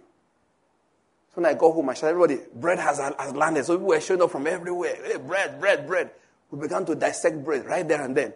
And for me, it was gratitude to God. I was grateful. When I told him thank you, I meant it. Many times I, I, am about to put water in my mouth and it, I interrupt it. Look at the glass and I tell the Lord, thank you. And I drink the water. Now, this is rainy season. Water is falling everywhere. But I see each glass of water as a special order from heaven to quench my thirst. That is real sacrifice. People say sometimes that you say sacrifice is that which you give to God when you don't feel like it. That's where did we get that thing from? We say it all the time, don't we? You've not heard it before? But you know it's not true. It's not true. Most of the sacrifice we give to God, we feel like it. People say sacrifice that which you do not want to do, you are compelled to do because of your faith in God. No, no, no, that's not a sacrifice. A sacrifice is something you offer to the Lord. Sometimes we misquote David. That David said, I will not give God something that does not cost me. I said, stop misquoting the man. Look at the context. What he gave was not up to 0.0001% of his total financial worth. Says you give an offering that costs you. Every offering I give costs me once it's not your money. Once it's my money. No matter how small, even if it's five naira, it costs me. Let's stop misquoting scriptures. We have this habit. All of it is a money raising habit anyway. In the same manner, I say sacrifice is that which you cannot afford. It's not true. A sacrifice is that which comes freely from your heart, which you give to the Lord because you believe in Him. So your thanksgiving is no less a sacrifice because you are healthy than the one you give when you are not feeling well. And what am I saying? Give it all the time. If you are giving only when you are not feeling well, it's a bribe. I don't know whether you're catching what I'm trying to say there. Many of us will feel like, let's give him thanks so that he can heal us. When you were healthy, you didn't remember. Thank him when you are healthy. Still give him thanks when you don't feel that well. When things are not moving well, give him thanks. Why? Because you know God makes all things work together for good to them that love him and who are called according to his purpose. I had a business deal with somebody recently, bought something from him. It took forever, you know, you know, he really messed me up. You understand? So my friend was trying to intervene to get things sorted out. He said, Well, eh, we have learned. I said, No, no, no, me, I'm not bothered though. I said, Because the God that delivered me from this other one, he knew what I was talking about. I said, Am I trying to say he was not there when this one began? I said, For whatever reason, he permitted this to happen. I give him thanks for it. And I meant it. I said, No, no, no, no. You know, the idea is that, uh, no, I said, I, I, I refuse to feel bad. And why I refuse to feel bad is because I cannot deny the hand of God now because I don't like the outcome. There are certain scriptures we have thrown away as believers. We some said the, so, uh, the Job they didn't have revelation. I mean, we, we know nothing. When Job said to his wife, Are we going to receive good from the hand of the Lord and not receive evil also? We say it doesn't, have, doesn't have understanding. You know, it was Satan. What nonsense, Satan. Did you not read the Bible from the beginning? God called Satan. Have you considered my servant Job? It was never Satan's idea to tempt Job. Read it. It was God's idea. And God gave Satan instructions on what to do and what he could not do. All that he has, I have placed into your hands but you can't touch his life. And Satan said, Thank you, all correct. He went, took all the goods. And his wife said, Ah, why you curse God and die? He said, Don't be stupid. He said, Did you not receive good from his hand? He said, We did. He said, If he brings evil, are we going to reject it now? Some said, No, by faith. Don't, that thing you are saying is not faith. You don't know enough. I heard somebody say that the problem with Job was that he was not tithing. You've not heard that one? It wasn't tithing yet. God gave him double back. It's good not to tithe then. Because anything you lose, you get double back. Come on, let's stop being ridiculous. I'm talking about Thanksgiving. So we know that indeed all things work together for good to them that love God and who are called according to his purpose. Just fix your love on the Lord. That's what matters. Everything, no matter how bad it looks, it will work out for your good. No matter how bad it looks, it will work out for your good. Now, please let me get back to sit on the main thing I'm trying to say. Now, but listen to this. God wants thanksgiving from us. Now, in that particular place, you know what he said? I don't want these sacrifices that you are giving me as what they call rote worship. Rote worship is this how we do it. We do it because they say we should do it. But real sacrifice that the Lord wants is the one in which you look and say, I give the Lord thanks because I am what I am by the grace of God. I don't know whether you're getting my point. Let's read this scripture, and I'll try and begin to close. Second Samuel chapter 7. Second Samuel chapter 7. I want us to see something here. Now, what I'm going to bring out for us is this. What does God want? The thanksgiving we are dealing with here is in one in which you really, literally appreciate that God is the one that has brought me to this level. And I'm saying this allow Him to take you to where He wants to take you to, so that you can truly, from your heart, say, It is God that brought me here. There is thanksgiving that we just say because let's just thank God, though. It's a Christian habit and it is good, it's practice. But there's what I call incisive thanksgiving because you know the depths of truth. That where I am today is not my doing. I hope you're getting my point. A man that blesses me that area the Prince. When he explains the extent of his ministry, I just look at all I can do is, Lord, you've done this kind of thing before. That is, is an encouragement. He will tell you there was a word that came to him many years ago. I can't remember exactly now, but something like it will start as a maybe like yes, spring, then to become a stream, then to become a river, and then become an ocean. And he was describing what his ministry was going to be.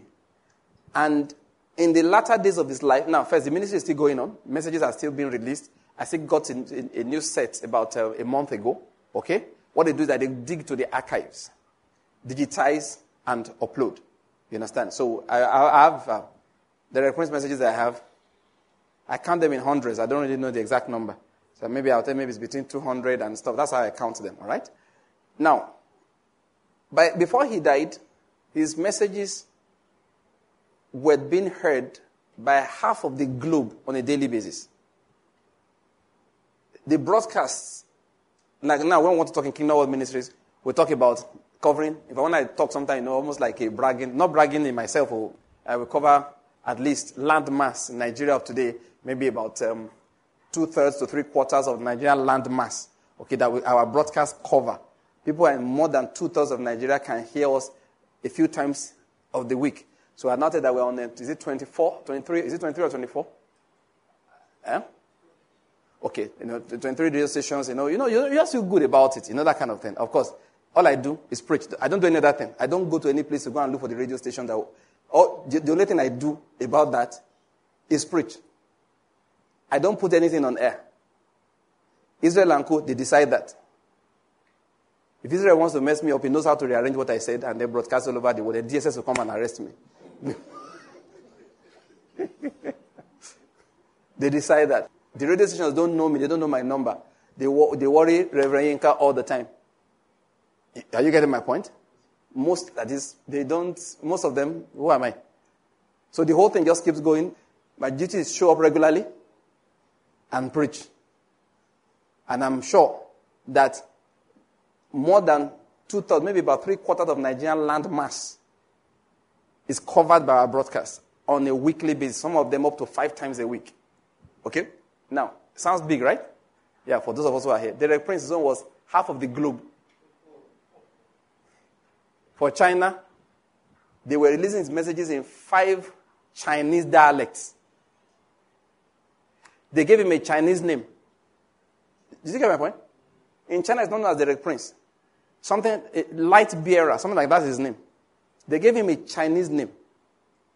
Translate the message to Chinese and broadcast it in five Chinese languages. Books in Chinese. His books are in so many languages in German, Spanish, French. Of course, the main one is English. Okay, many Chinese languages, you know, maybe Hindi, that is in India. Different ones, Vietnam. His books are everywhere. What did he do? Nothing. He went to New Zealand one day and they gave him papers to sign. What is it? They had incorporated Derek Prince Ministries New Zealand. They just wanted his signature. Why? He said people send mails, they send in offerings and stuff. They need to know how to handle it. So they set up a ministry for him in New Zealand. His own, it doesn't, that is, it didn't, they didn't ask him. They were taking his messages, putting them on air in New Zealand, and it was blessing people. His testimony blessed me. And remember, it shall be a spring. The spring will become a stream. The stream will become a river. And it will become an ocean. That's how the message came to him those early days. No effort on his part. The Lord gave the word. The Spirit, are you getting my point? The Spirit caused men to broadcast the word. Please follow my point here. He was not the one that did it, it was God that did it. I'm talking about Thanksgiving. What does God want? He wants to be able to get that kind of thanksgiving from us. For Him to say, No, I am not the one that brought myself to this level. It is God.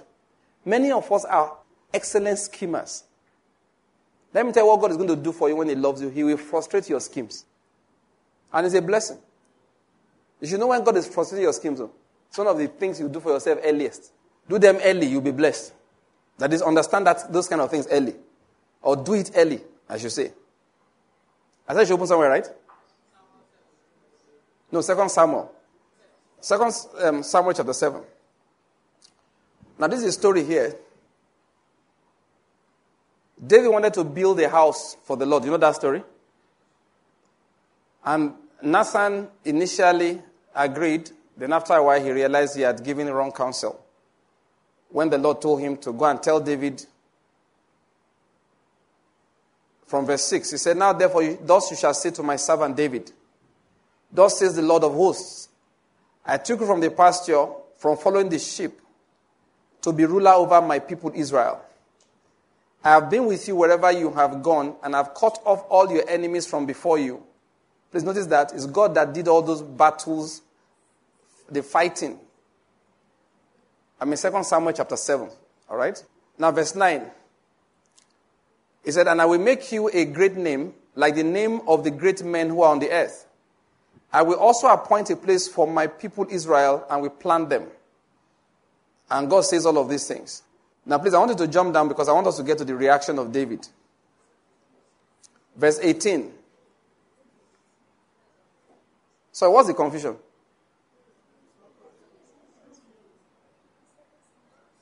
Second Samuel, chapter 7. Please, if it's corresponding with your own, say amen. amen. All of you that downloaded Chinese Bibles, you should know.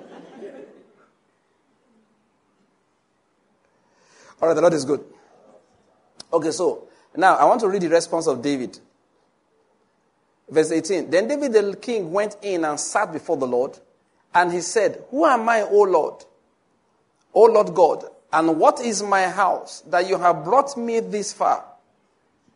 And yet this was insignificant in your eyes, O Lord, for you to have spoken also of the house of your servant concerning the distant future. Okay, actually, we didn't read that part because God said to him, When your days are complete, in verse 12, and you lie down with your fathers, I will raise up your descendant after you, who will come forth from you, and I will establish his kingdom. He shall build a house for my name, and I will establish his throne of his kingdom forever. I will be a father to him, and he will be a son to me. When he commits iniquity, I will correct him with the rod of men and the strokes of the Son of Men. But my loving kindness shall not depart from him, as I took it away from Saul, whom I removed from before you. Your house and your kingdom shall endure before me forever. Your throne shall be established forever.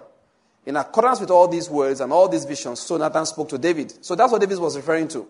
So he says, so verse 19, and it was, and yet this was insignificant in your eyes. And this, uh, you consider this small thing, you did it so easily. O Lord God, for you to have spoken also of the house of your servant concerning the distant future.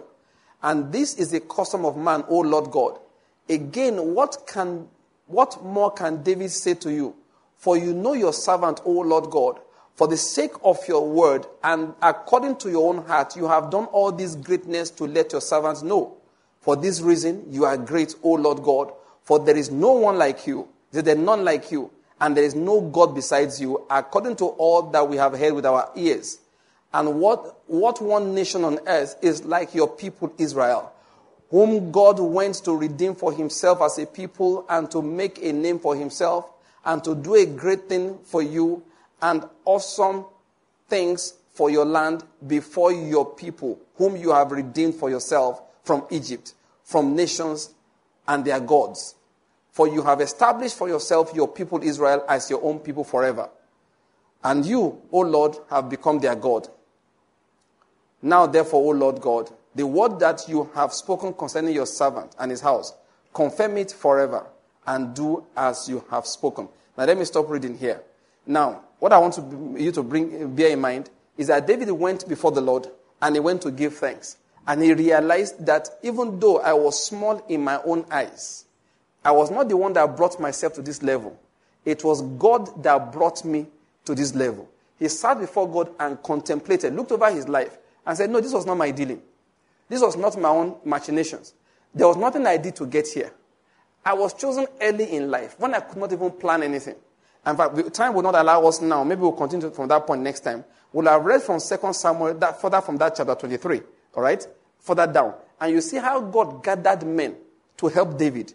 And if you're going to read down from uh, First Chronicles um, chapter 11, he said, And now these are the heads of the mighty men whom David had, who gave him strong support in his kingdom, together with all Israel, to make him king, according to the word of the Lord concerning Israel.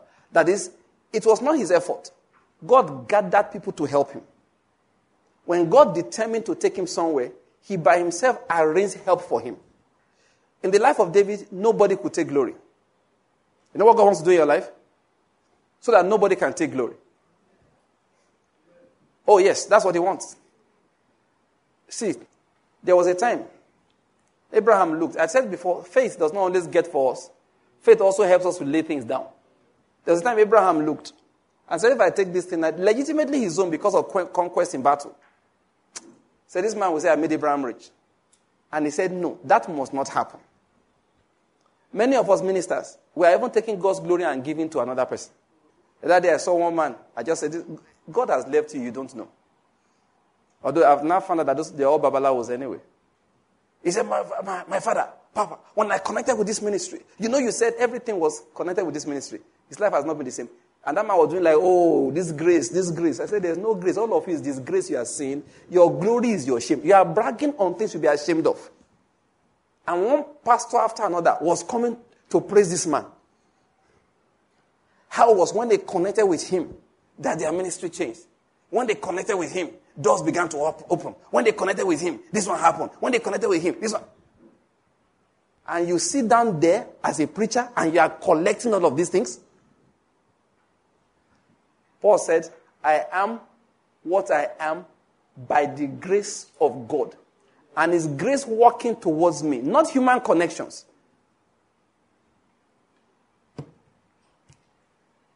Not human connections. In business also, see, let me tell you something. Whatever, politics, oh, just make sure you, you don't owe anybody. Now, be grateful, acknowledge people. I hope you're getting my point. But live your life in such a manner that nobody can look back and say, if we did not help you, will you be here today? And listen, by the way, if you are the one helping people, don't say it. Too. What did I say? Don't say it. Don't ever think it's your help that helps some, that got somebody somewhere. We are all servants of God. God sent you on an errand. That's why I told you earlier. Paul never told anybody thank you. There was I wanted to start it. Eh? I found it hard though. God, God, will help me to get there. If I think I should get there, let me go and finish my study. And if it is so, me too, I'll stop saying thank you to anybody. I say, thanks be to God for your kindness. Thanks be to God for your generous gift. Thanks be to, thanks be to God for your kind thoughts. Thanks, that is, we'll give the. No, I'm, I'm helping you. To, to let you know without him you can do nothing. I'm helping you too. We're helping each other.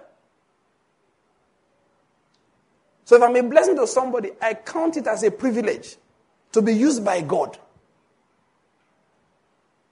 I count it as a privilege to be used by God. But that's not the focus of our message. The focus of our message is this. Please put this at the back of your mind, back of your heart, that God wants to collect His glory 100% in your life. He doesn't want to share it with you, he doesn't want to share it with anybody.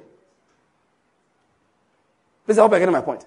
He doesn't want to share with you, and he does not want to share with anybody. Just bear it in mind like that. It is not your plans that will take you somewhere. Please, I have to develop this one further. I'm watching our time. We have to get out of here. It's not your plans that will take you somewhere. It is that God had a plan. And listen to this. We'll read it later. Time won't allow us now. God will not arrange people to help you. Those men of David, the Bible says we saw it just, just now, they showed him what? They gave him strong support. When we come back, we'll continue. And you see that David was nothing until he was anointed. At the beginning, we saw it. We used to think that the young man was killing bears. He wasn't killing nothing. He was tending sheep. It was after Samuel poured the anointing oil upon him that the ability to kill bears came into his life. That the ability to take on lions came into his life. That anointing oil got him a, a what do we call them? What do you call like a company of, of angels? They began to escort him. They killed the lion for him. But humanly speaking, you would think his hands killed the lion. They killed the bear for him. Humanly speaking, you think his hands killed the bear. Time to face Goliath. The angels laughed Goliath to scorn. Say, you are, you are fighting, you think you are fighting one man. You are fighting a company of angels. So when Goliath was doing group group, they just carried the hammer. They hammered the guy's head. Physically, what did you see? You saw David doing, wing, wing, throwing a stone. One angel hammered Goliath's head. Not Goliath. In this your life, let me summarize it, please. God will help you. Amen. The Lord will open doors for you. Amen. He will do it in such a manner that nobody can take the glory. Amen. Let me say it again. He will do things that human beings cannot do. Yes. David was not there, and nobody was there when David killed his lion. He came and told the story. But I'm convinced now, I've studied the scriptures, that it was the anointing. The anointing of the Holy Spirit will come upon you. You will kill your own Goliath. Amen. You will kill the bears. Amen. You will kill the lions. Amen. You know, I was watching, time will not allow me. But in this life, eh, men are wicked. They are very wicked. You know why Nigeria, physically speaking, has its problems? Because of the wickedness of human beings. They are so wicked that sometimes you will look, how do I stand against this wickedness? Let me leave this word for you. They are not as wicked as your God is righteous. Watch the meaning of that word righteous. The Lord that is on your side is a Lord of hosts. We began today as, um, as um, Mary began to extol the Lord. He made it clear that from their high places he has brought rulers down. Yeah, that's what Mary said. Let's just go back there and I will close with it. Luke chapter 1. In verse 52, he says, He has brought down rulers from their thrones. Listen to me. Political rulers will go down. Please, I want every Christian to bear this in mind. Don't be afraid of anybody. Economic rulers will go down. What I'm trying to say is this it's simple. God is saying something. Economic giants, He can bring them down. If they will stand in your way, He will bring them down. She now said, and He has exalted those who were humble. When, he say, when he was saying, she was saying humble now, it's not humble as in humble of heart. That's important. But he was saying that those who were low, I don't know whether you get the point is the opposite of those who are exalted, those who are high up. Listen to me, a nobody can become a governor in Nigeria. Amen. Say amen now. Amen. A nobody can become a president. Amen. A nobody will become a senator. Will become a governor. It will happen that great people will be disappointed. And I want Christians to bear it in mind. God wants to do something for you so that you will look back and tell the testimony and indeed say, God did this for me. Time will not allow me now to tell the story that uh, the uh, former um, VC of UNN told, Professor Nebo. When he told the story of his appointment as VC, you will see how the machinations of men failed. They did all the scheming to scheme him out. Then one day, one of his friends said, How far would that uh, application for VC? He said, uh, He doesn't know what's going on. Have you been to Abuja to find out? He said, I don't have money. His friends gave him money. Go. He went and bought ticket and went. When he got there, ah, you came for what? He, he, he told his story. They said, let them call. They called inside. That was Aso Rock. Made a few calls. Finally got to the president's table. They said, ah, we thought the interview was going to be tomorrow. He said, this, he said, call him. The president was traveling that night. They said, call him. Let me talk to him. One When he said, okay, if I make you VC of UNN, what are you going to do? That one said what he wanted to say. So president said, okay, I'm going somewhere. Call somebody. Appoint this man as next VC. by the way, tomorrow's interview, cancel it. I've made my appointment. And that's... he told this story at the Senate meeting. You know the truth? That tomorrow's interview was talking about, he was not aware. They made sure he didn't hear about it. Let me end my message. The Lord will help you. Bow down your heads and give the Lord thanks. That's the lesson from David. The Lord will help you. Bow down your heads, please, and say, Lord, thank you. For I know you are purposed and you are set to help me.